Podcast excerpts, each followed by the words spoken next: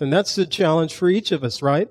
Isn't it a challenge every day? It seems like there's more and more stuff just coming at us, bombarding us, and it seems that it has increased. The word tells us that knowledge will increase in the last days, and there's so much stuff being thrown at us today. And so we're going to learn in this book how we are to live in these last days as believers in Jesus Christ. So, you know, I'm not sure if the church of Ephesus got the message of the book of Ephesians, but I hope that the church here in Lake Villa would heed the message that the Lord has for us today.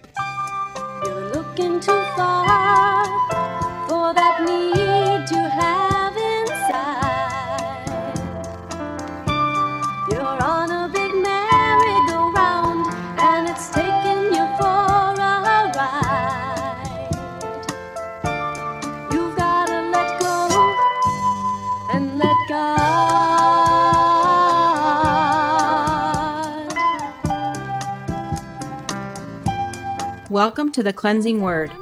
We invite you to stay with us as Pastor John Pinnell of Calvary Chapel Lake Villa takes us through a verse by verse study from God's Word. Each Monday through Friday, we'll be airing messages to encourage you in your faith that you might grow in the knowledge of our Lord and Savior, Jesus Christ. I hope that you enjoy this broadcast, and I'll return at the close of this teaching to give you more information about our church and how you can obtain a copy of this message. Now, here's Pastor John with today's message from God's Word.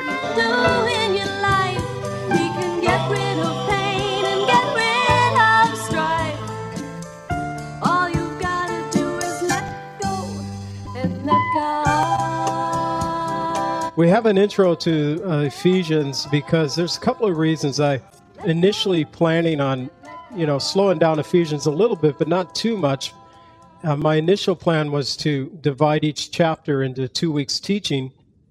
And uh, I get to chapter one, and verses 3 through 14 is deemed to be the longest sentence in Scripture. And the idea is that it, as a sentence structure is, and we'll look at this more next week, but this continuous theme that runs through there. So I wanted to keep verses 3 through 14 together and intact. So that leaves me with verses 1 and 2. And so as a pastor, you could ask, well, what can you do with two verses? And as you know, some pastors can do a couple hours on two verses of Scripture. And uh, yes, I'm one of those. And so we have the introduction found here. But as I was thinking about it, it's good before we get into this book, and especially with the church in Ephesus, we have so much background information on the church itself. Uh, we have in Acts chapter 18, 19, and 20, we have a little bit of their uh, story of how they were founded and, Paul's interaction with the churches. He uh, visited them first on his second missionary journey and then stayed with them, he would say in Acts chapter 20, for three years, day and night. He taught the word of God to them. So he was with them for a period of three years. In the missionary journeys, the church in Ephesus Paul stayed there longer than any other church. He poured into them more than any other church. And scripture tells us that while Paul was sitting and teaching for a period of two years in the school of Tyrannus, that the word of God went out through all Asia, and everyone, both Jew and Greek, heard about the gospel of Jesus Christ. So this is a, a tremendous church. It was in a city that is believed to be around this time to have been about about a quarter of a million people in that city. It was one of the leading cities in the Roman Empire, and it was on the trade route that it was kind of the beginning of the trade route in the Middle East there. So it was a very prominent city.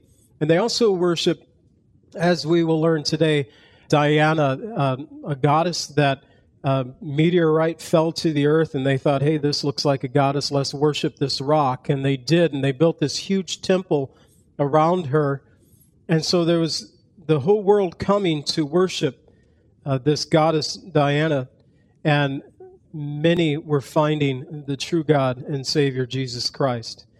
Before we actually get into the book of Ephesus, I wanted us to review a bit about the church itself. It's also interesting to me in the book of Revelation in chapters 2 and chapters 3, the Lord Jesus writes to seven churches by name. Ephesus is the first church on that list. In fact, Ephesus is the only church that we can connect back into the uh, the missionary journeys of Paul. So we have a, a time span from the time that Paul first came to visit them, or somewhere around AD 52, until the Lord gave John this letter to send back to them, somewhere around, they believe, AD 95, 96. We have this spread to where you have this church that became a church, came to know the Lord, sent out missionaries until everyone in that area of Asia Minor heard about Jesus, until the Lord wrote at the end of the first century and said, You have lost your first love. There was a a huge dynamic that played through this church. Our letter comes to us somewhere in the middle of that. Really, it's about 10 years after Paul had first visited them. At that point, it's somewhere around 80, 61, and 63. Paul's in prison. And he begins to write letters to the churches. He wrote to Colossians and Ephesians, to Philemon, and he begins to write these prison epistles. This is one of those epistles. And he repeats a few times that he is a prisoner of Jesus Christ, that he's referring to his chains. And so this is a very, I believe, a very important message to the church. We could say it was written, the letter of Ephesians, maybe written about 10 years after their founding. 10 years as a fellowship. They're, for the most part, brand new in the Lord as they're coming to faith. Some of them are 10 years old, maybe a few are a little older than that in the Lord, but it's a very um, significant period. And Paul writes this letter to the church of Ephesus. I was kind of wondering, as a result of Jesus' word to their church, and he says to them, I know your works, and they had many good works, but you have lost your first love. It makes me wonder if did they heed the message that was given to them in the book of Ephesus? Did they really take in and comprehend the words that Paul uh, gave to them about the church? Because Paul, we will learn next week, he will take us to the heights of glory, to the heights of heaven, and tell us about our future that we have in God, in Christ. But he'll also say, that's future. Now, this is how you're to live as a believer today. And that same glory is ours as believers today. We have a future. We have a hope with Jesus Christ. One day this flesh will die. We will be with the Lord in heaven. But until that day, how are we to live while we're on this earth? And that's the challenge for each of us, right? Isn't it a challenge every day? It seems like there's more and more stuff just coming at us, bombarding us, and it seems that it has increased. The word tells us that knowledge will increase in the last days, and there's so much stuff being thrown at us today.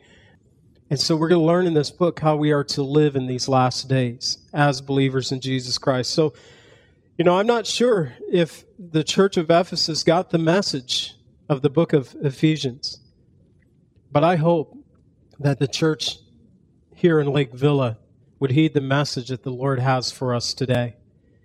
You know, it's it's good to go back and to see where this church their roots, their beginnings. And I want us to do that. We're only going to look at two verses in the book of Ephesus, but before we get to those two verses, I want us to go back to Acts chapter 18. And we're just going to pick up a little bit on the story of Paul. He's at the close of his second missionary journey, and he's traveling back to Jerusalem. He had made a, a vow to the Lord. He had shaved his head. He needed to complete the vow in Jerusalem. So the fulfillment of the vow for him had to be fulfilled in Jerusalem. It was probably a Nazarite vow. And you take a Nazarite vow, and I've never done this because I like my hair. The first thing you do in a Nazarite vow is you shave the hair off your head. And then the vow can be for a short period of time.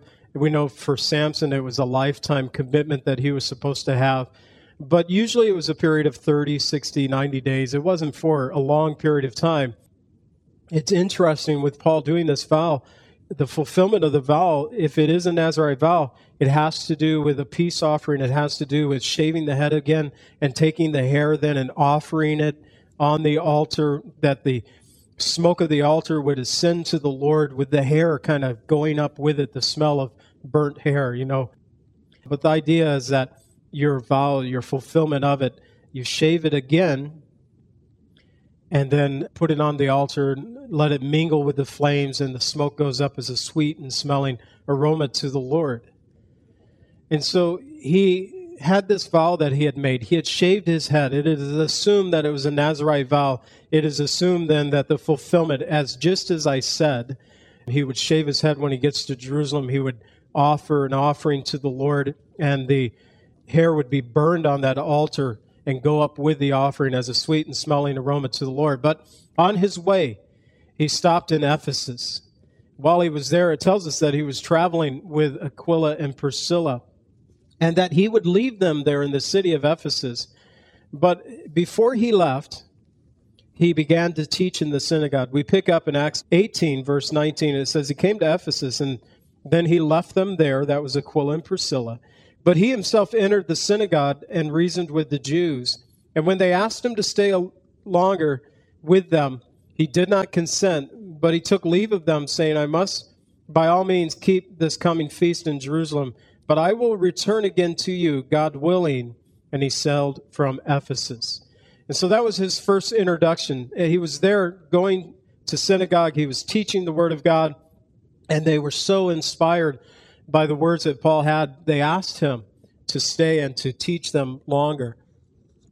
But he had a commitment that he had made. He had a vow that he had made to the Lord. And he said, I have to go to Jerusalem. There's a feast coming up. There's a fulfillment of the vow. But if God wills, I'll come back to you. But he had some things that he needed to do in the meantime. And I think it was important. You know, God uses so many different people to do a work in an in individual's life, in a city's life that it's not all about one individual, and it wasn't all about Paul. That he used Aquila and Priscilla, but he, we find in verses 24 through uh, 28 that God used Aquila and Priscilla to pour into one man. His name was Apollos. And scripture tells us in verse 24 that he was born in Alexandria. He was a Jew, but he was born in a, a Gentile city. But he was also an eloquent man, mighty in scripture.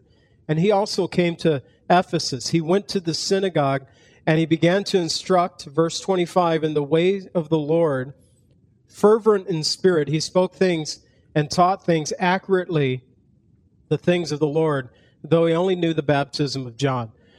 So Apollos comes into Ephesus and he's preaching the same message that John the Baptist taught so many years before where John came on the scene and he was the introduction of the Messiah. Repent, the kingdom of God is at hand. And make the path straight. And he was preparing the people's heart for the Messiah's coming. He was preparing the people's heart for Jesus. And somehow Apollos picked up on that message and he began to proclaim it. He began to teach it. And he was telling the people, repent, the kingdom of God is at hand. The Messiah is coming. And one day Aquila and Priscilla was sitting they heard this man teach and they said, Man, this guy is great. But he needs to know that Jesus has come. He needs to know the whole message. And so scripture tells us, and I believe they did it very graciously, but scripture tells us in verse 26, he began to speak boldly in the synagogue.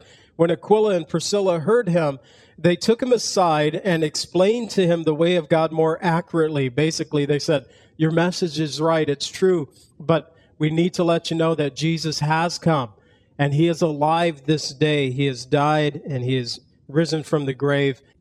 So they explain the rest of the message to him. And then Apollos, like Paul, put all that together and he began to proclaim the word. It appears that he was there at Ephesus for a while because at some point he desired to go to Achaia, which was a, a region. It would be like saying, he desired to go to Cook County for us. And it tells us when he arrived, he greatly helped those who had believed through grace, for he vigorously refuted the Jews publicly, showing from the scriptures that Jesus is the Christ. Paul would say of Apollos, I planted Apollos water, but God gives the increase. And so there was this combination. God brought in Aquila and Priscilla. He brought in Apollos to Ephesus. And then he brought Paul back. It was the beginning of his third missionary journey. And he's coming back to the area of Ephesus at this time. It's probably around a couple of years later, around the year AD 54. He would end up staying there for three years, teaching them. But his ministry began again, now a group of 12 guys. Maybe they were disciples of Apollos, but they also were believers. It tells us in verse 2 But Paul asked the question in verse 2 Did you receive the Holy Spirit when you believed? And they said, We have not even heard whether there is a Holy Spirit. And he asked, What baptism were you baptized into? In verse 3, it says, Into the baptism of John. And so they had, again, they'd taken the message of John the Baptist repent, the kingdom of God is at hand. And remember, when John came on the scene, that he baptized people with the baptism of repentance prepare, make straight the path for the Lord. Get your life right. Jesus is coming. And they were taking that message. Paul saw the the 12 men and he saw that they had a great love for God, but again, their message was incomplete. So Paul now tells them in verse 4 John indeed baptized with the baptism of repentance, saying to the people that they should believe on him who is to come after him, that is on Christ Jesus. And when they heard this, they were baptized in the name of the Lord Jesus. And when Paul laid hands on them, the Holy Spirit came upon them, and they spoke in tongues and with prophecy. And now there were 12 in all. So there was the proclamation of Jesus Christ, and the people came to faith. They were baptized. The order of this was interesting because in the book of Acts, we have people coming to faith and the Holy Spirit coming upon them, and then they're being baptized. Here, the order is a little bit different. They came to faith, they were baptized, then the Holy Spirit came upon them. The important thing is, have you come to faith? It doesn't matter the order of how we kind of get there.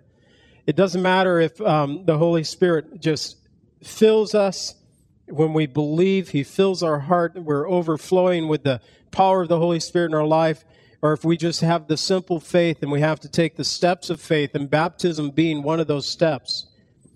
It is one of the reasons why when I baptize now, and, and it's nothing new, we see that Paul did it too. In a couple of weeks, when we do the baptism, when the one who is being baptized comes up out of the water, I'll warn them ahead of time that I'm going to do this, but I will pray over them and I will ask that the Holy Spirit will fill them I think it's a great opportunity. If the Spirit hasn't filled an individual's life, at that point, it's a great opportunity for the Lord to work as an individual is surrendering their life and, and coming in fulfillment of baptism, giving their heart over to the Lord in this way, to just ask the Lord's Holy Spirit to be upon them. From that point forward, in verse 8 tells us that he went into the synagogue. He began to speak boldly. For three months there, he reasoned and persuaded concerning the things of the kingdom of God. But, verse 9, when some were hardened and did not believe, and spoke evil against the way before the multitude, he departed from them and withdrew the disciples, reasoning daily in the school of Tyrannus. And this continued for about two years, so that all who dwelt in Asia heard the word of the Lord Jesus, both Jews and Greeks. So he began to reason in the synagogue. This was Paul's practice. Paul was a Jewish man who loved the Jewish people. God had called him to minister to the Gentiles, to those who are, not Jews. But it was his practice always to go into a city, and if there was a synagogue, if there wasn't a synagogue, they would meet by the river on the Sabbath day. But Paul would find the Jews where they're worshiping, and he would try to explain to them as Apollos came in verse 28 of chapter 18 to show them from scriptures that Jesus is the Christ. Paul loved his people so much, so in Romans, he said, I would even go to hell for them if it would mean that they could go to heaven. That's how much of a love that Paul had for his people, but he knew when to stop. And after three months, when they began to speak evil against the way, back when I was a teenager, I had a Bible that was, it was called The Way. It was a cool Bible to have. You know, it was kind of the happening Bible of the day. But we find that it wasn't new, was it? That here we find that it would be used twice here in this chapter that the church was called the way at that time. That he decided, you know what, if you guys don't want to hear the truths of the Word of God, well, there's a school here. I'll just rent that. And every afternoon. Now, now, this is kind of like the siesta time we have in Mexico, where um, in hot regions, when I was in Africa, siestas were really nice. You know, when it's 90, 100, one of those days in Africa, 126 degrees, you know, you don't have a problem getting out of the sunshine for a while. And getting underneath the tree or getting inside a building, there's no cool place. Where I was in Africa, there was no electricity, so there's no air conditioning. So you were just at the mercy of the weather. But, you know, to get relief, to get some warm water to drink, there wasn't cool water to drink either. I think that's one of the greatest things I missed was a glass of cold water. There was not ice. If you could go into town and find some place to drink, maybe you could get a, a cool bottle of soda. And we did that a couple of times. But it was customary during these days that they would t- kind of take the afternoon off. And so the school would be open, and Paul said, You know, this is kind of wasted space here. Let's use it for the Lord. And for two years, he taught the believers of Ephesus in the word of the Lord, just taking them through the Bible. And let's take it back to um, Apollos' message that he was showing them from Scripture that Jesus is Christ. He was helping the believers understand from the Word of God. I haven't investigated this all the way through, but this just kind of came to me and interesting. But while I was gone this week, actually, or last week, I was invited to go to Haiti to help with a pastor's conference there. So I'm going to call and find out about that. But what my friend told me, who lives out in California, who's kind of heading up this mission there, that um, the pastors there they don't have the Old Testament, and so what we want to do, one of the things we want to do, is to go in there and show them from the Old Testament Jesus Christ. Uh, something they don't. They he said they can barely read and write. It, it sounds like it'll be a challenge to teach, but this is what Paul was doing. This is what the early church was doing. Realize there was no New Testament. It was being written at this time.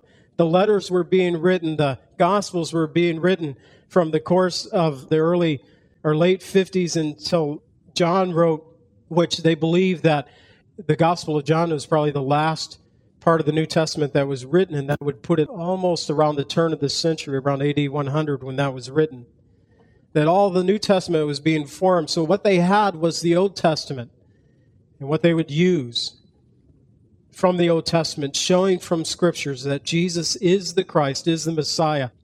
And the people took that and they went out. I really like this because I, I feel that this is part of our duty here at the fellowship. My responsibility for you is to be like Paul. I'm not an apostle, but it's my responsibility to teach you the Word of God. And I want to teach you the Word of God so much so that you get filled up and you have a great understanding of who Christ is, that you can go out and you can share Christ with your friends, with your coworkers, with your neighbors, with your family, so that all of Lake County, you know, when it says all of Asia, it's not a region like Achaia or Galatia that's mentioned in Scripture, or like Lake County or Cook County, but it's Asia. It's a continent, right? The interesting thing is that Paul desired to bring the word at the beginning of the second missionary journey. He desired to bring the word to Asia, and God wouldn't let him go. And here we find in the third missionary journey God's plan. He said, Paul, you don't understand. I know you want to bring the gospel to Asia, but what I want to do is to set you down in one place for a period of three years and let you teach the word so that I can take the pupils that you teach and they will go out in mass and then all of Asia. If Paul would have went by himself, if scripture probably wouldn't have said all of Asia had heard the word of the Lord Jesus Christ, both Jew and Gentiles. But the Lord had Paul sit down and teach so that the word went forth through the hearers so that all could hear. And that's our desire here at Calvary Chapel. That's why we go through the Bible the way we go through the Bible, that you can fill up on Jesus and then go out and share it with your friends.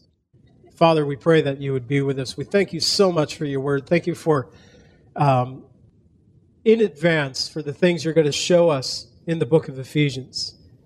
Lord, we thank you for the examples you have given us through Scripture, through people like Apollos and Priscilla and Aquila and Paul. For those who believed like the 12 and were baptized and filled with your Spirit. Lord, for those who did not reject the teaching of your word through Paul, but took it and spread your gospel throughout all of Asia. Lord, that was then nearly 2,000 years ago, but we pray today, Lord, the same power of your Spirit would work in us and invade our lives. May your grace, may your peace always be upon us. May you guide us by your agape love, we pray. In Jesus' name, amen.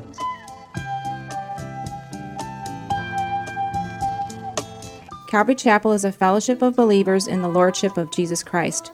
Our greatest desire is to know Christ and to be conformed into his image by the power of his Holy Spirit.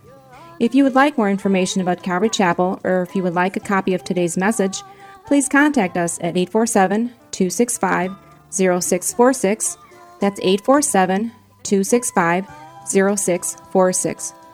Thank you so much for joining us today, and may the Lord richly bless you as you worship Him today.